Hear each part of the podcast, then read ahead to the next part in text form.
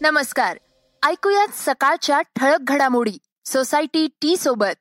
आज बुधवार दोन जून मी गौरी कुबेर. बारावी सीबीएसईची परीक्षा अखेर रद्द करण्यात आली आहे पंतप्रधान मोदींनी याबाबत ठळक बैठक घेऊन हा निर्णय घेतलाय. याबाबत आजच्या पॉडकास्टमध्ये आपण ऐकणार आहोत. याशिवाय चीनमध्ये आणखी एका जीवघेण्या विषाणूच्या मानवी संक्रमणाची माहिती समोर आली आहे ती काय आहे? हेही आज आपण जाणून घेणार आहोत. तर पॉझिटिव्ह स्टोरीमध्ये पाहणार आहोत अविनाश शिरसाट यांची प्रेरणादायी गोष्ट. हमाली करून त्यांनी उद्योजकापर्यंतचा प्रवास कसा पार केलाय हे जाणून घेणार आहोत. जिद्दीच्या जोरावर सामान्य माणूस काय करू शकतो याचं उदाहरण नाशिक जिल्ह्यातील एका गावात दिसून आलंय. माळ माथ्यावरील अस्ताने या लहानशा गावातील अविनाश शिरसाट यांच्या घरात अठरा विश्व दारिद्र्य होतं. मालेगावला अकरावीत शिकत असताना सुताच्या गाठी उचलण्याचं काम त्यांनी केलं. हे काम करून ते आता जिल्ह्यातील प्रसिद्ध उद्योजक म्हणून नावारूपास आले आहेत.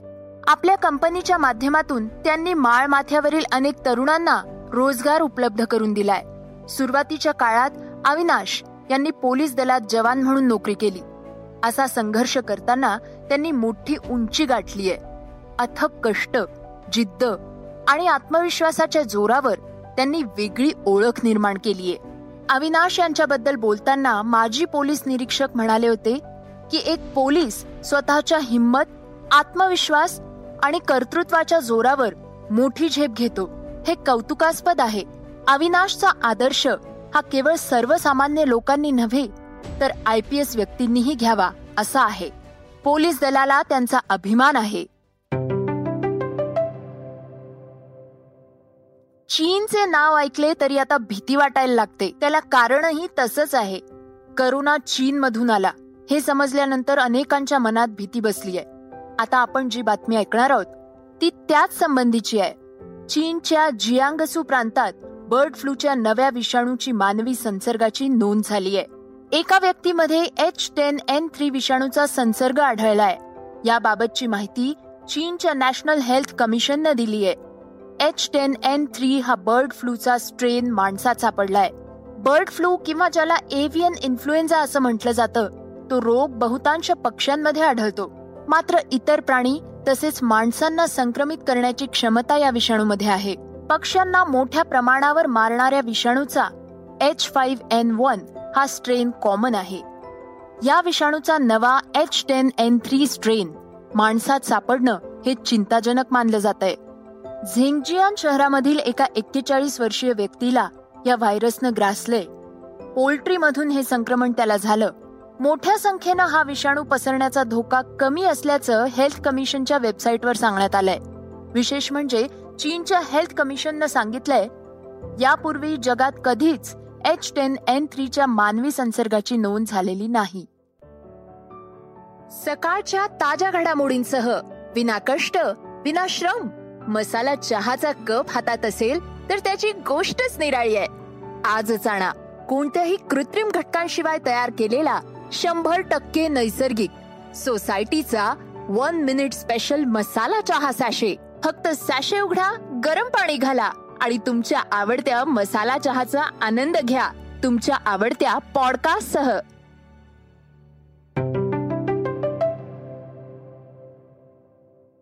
कोरोनाची जी चाचणी होते त्यात कोणत्या चाचणीकडे नागरिकांचा कल अधिक आहे याची माहिती पुढील बातमीतून घेऊया.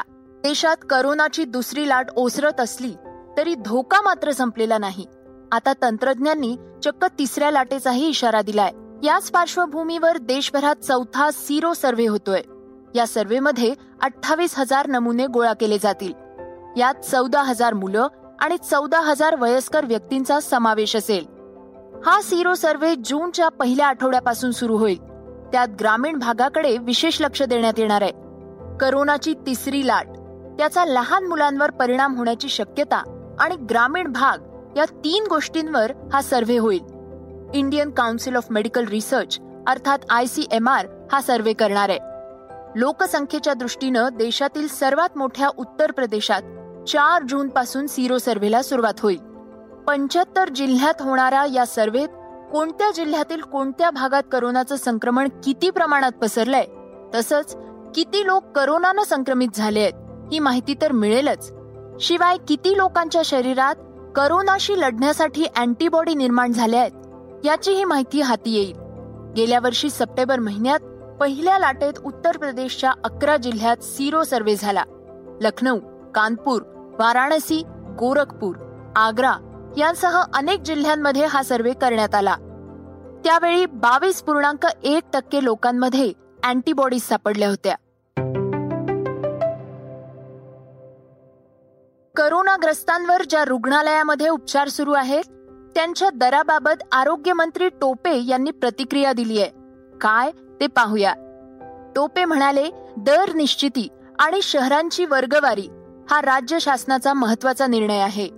करोना उपचारांसाठी खासगी रुग्णालयातील दरांबाबत काही निर्णय घेतले होते. मात्र मुंबईसाठी निश्चित केलेले दर छोट्या शहरात करोना हॉस्पिटलसाठी बरोबर नाहीत. त्यामुळे चर्चा करून दर कमी करण्याचा निर्णय घेण्यात आलाय. नव्या नियम व वर्गीकरणामुळे साधारण वॉर्ड हा चार हजारांवरून बी क्लास सीटमध्ये तीन हजार केलाय. तालुका हॉस्पिटलमध्ये हा दर चोवीसशे रुपये तर आयसीयूचा दर सात हजार पाचशे वरून बी क्लासमध्ये पाच हजार पाचशे करण्यात आलाय. क वर्गमध्ये आणखी कमी आहे. जिल्ह्यामधील परिस्थितीचा आढावा घेताना टोपे म्हणाले साधारणपणे आपण इपिडेमिक डिझीज ऍक्ट आणि डिझास्टर मॅनेजमेंट ऍक्टच्या तरतुदीच्या माध्यमातून खाजगी रुग्णालयांचे कोविडच्या खाजगी रुग्णालयांचे दर आपण नियंत्रण नियंत्रित केलेले होते. म्हणजेच कॅपिंग केलेले होते. ज्यामध्ये जनरल वॉर्डचे दर चार हजार रुपये होते. आय सी यूचे दर सात हजार पाचशे रुपये होते. आणि आय सी यू विथ व्हेंटिलेटरचे दर नऊ हजार होते. हे जे दर आहेत हे सर्व दर मुंबई शहराला गृहीत धरून त्या ठिकाणी आपण पहिल्या सर्चच्या वेळेस केलेले होते. मात्र आता खूप मोठी संख्या दुसऱ्या सर्जला वाढत असल्या कारणाने आणि अनेक लोकप्रतिनिधींची सततची मागणी येत असल्या कारणाने की बाबा आता कोविड हॉस्पिटल्स हे छोट्या शहरांमध्ये सुद्धा म्हणजे डिस्ट्रिक्ट हेडक्वार्टर्स असतील जे टियर टू सिटी म्हणतो आपण तिथे किंवा तालुक्याला सुद्धा आपण डिस त्या ठिकाणी कोविड हॉस्पिटल्स सुरू करण्यात आलेले आहेत. आता वळूयात क्रीडा क्षेत्रातील घडामोडींकडे. जागतिक टेनिस स्टार नाओमी ओसाकाच्या डिप्रेशनवर भारतीय महिला क्रिकेटपटू मिताली राज आणि मोहम्मद कैफनं प्रतिक्रिया दिलीय.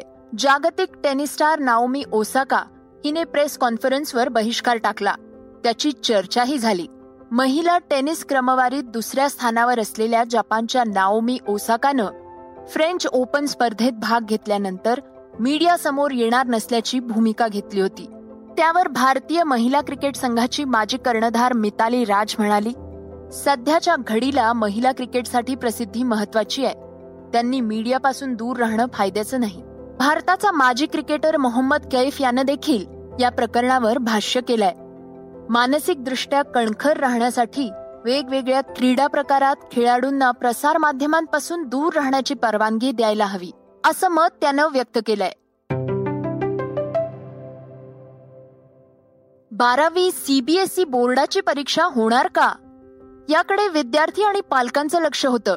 पुढची बातमी त्या संदर्भातील आहे. सीबीएसईच्या बारावीच्या परीक्षेबाबत काही दिवसांपासून जोरदार चर्चा सुरू होती.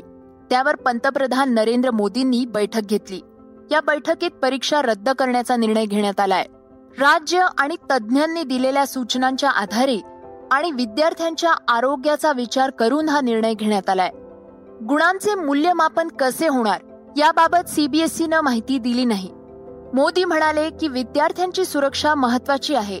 करोना महामारीच्या काळात विद्यार्थ्यांवरील ताण वाढवणं योग्य ठरणार नाही. सीबीएसईच्या निर्णयानंतर राज्य सरकार बोर्डाच्या बारावीच्या परीक्षांबाबत निर्णय घ्यायला स्वतंत्र झालाय. त्यामुळे राज्यातील बारावीच्या परीक्षांबाबत येत्या दोन दिवसात निर्णय येण्याची शक्यता आहे.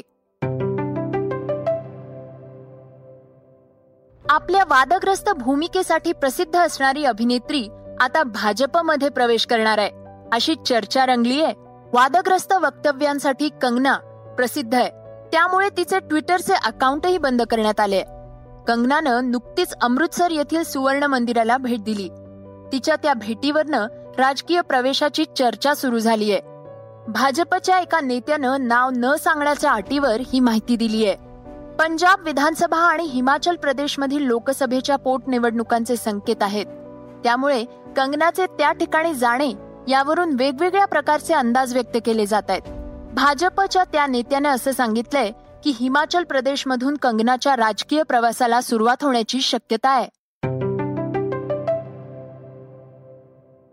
वॅक्सिनची अडचण दूर करण्यासाठी शरद पवार करणार मध्यस्थी. करोना वॅक्सिनच्या तुटवड्यावर राष्ट्रवादी काँग्रेसचे अध्यक्ष शरद पवार मध्यस्थी करणार असल्याचं अल्पसंख्याक मंत्री नवाब मलिक यांनी सांगितलंय. मुंबईत पार पडलेल्या राष्ट्रवादी काँग्रेसच्या बैठकीनंतर त्यांनी पत्रकारांशी संवाद साधला होता. मलिक म्हणाले राज्यात वॅक्सिनचा तुटवडा आहे. ती अडचण कशी दूर करता येईल याबाबत लक्ष घालण्याचं आवाहन सर्वांनी शरद पवार यांना केलंय. त्यानंतर पवार सिरम इन्स्टिट्यूटशी चर्चा करणार आहेत. त्याबाबत अधिक माहिती देताना मलिक म्हणाले या बैठकीमध्ये संपूर्ण राज्याच्या राजकीय परिस्थितीचा आढावा घेण्यात आला. कोविडच्या बाबतीत माहिती घेण्यात आली. सगळ्यांकडून जिल्हा न्याय कसं कोविडवर नियंत्रण आहे त्याची माहिती साहेबांनी घेतली. त्याचबरोबर लसीकरणबाबत जी अडचण आहे ती कसं दूर करता येईल आणि साहेबांनी सर्वांनी आग्रह धरल्यानंतर स्वतः सिरमशी बोलणार असं आम्हा सर्वांना आश्वासन दिलेलं आहे.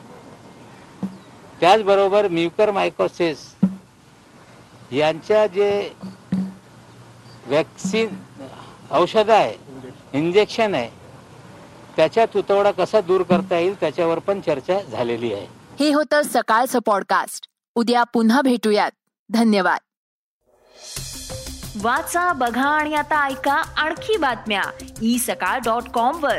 तुम्ही हा पॉडकास्ट ई सकाळच्या वेबसाईट आणि ऍप वर सुद्धा ऐकू शकता.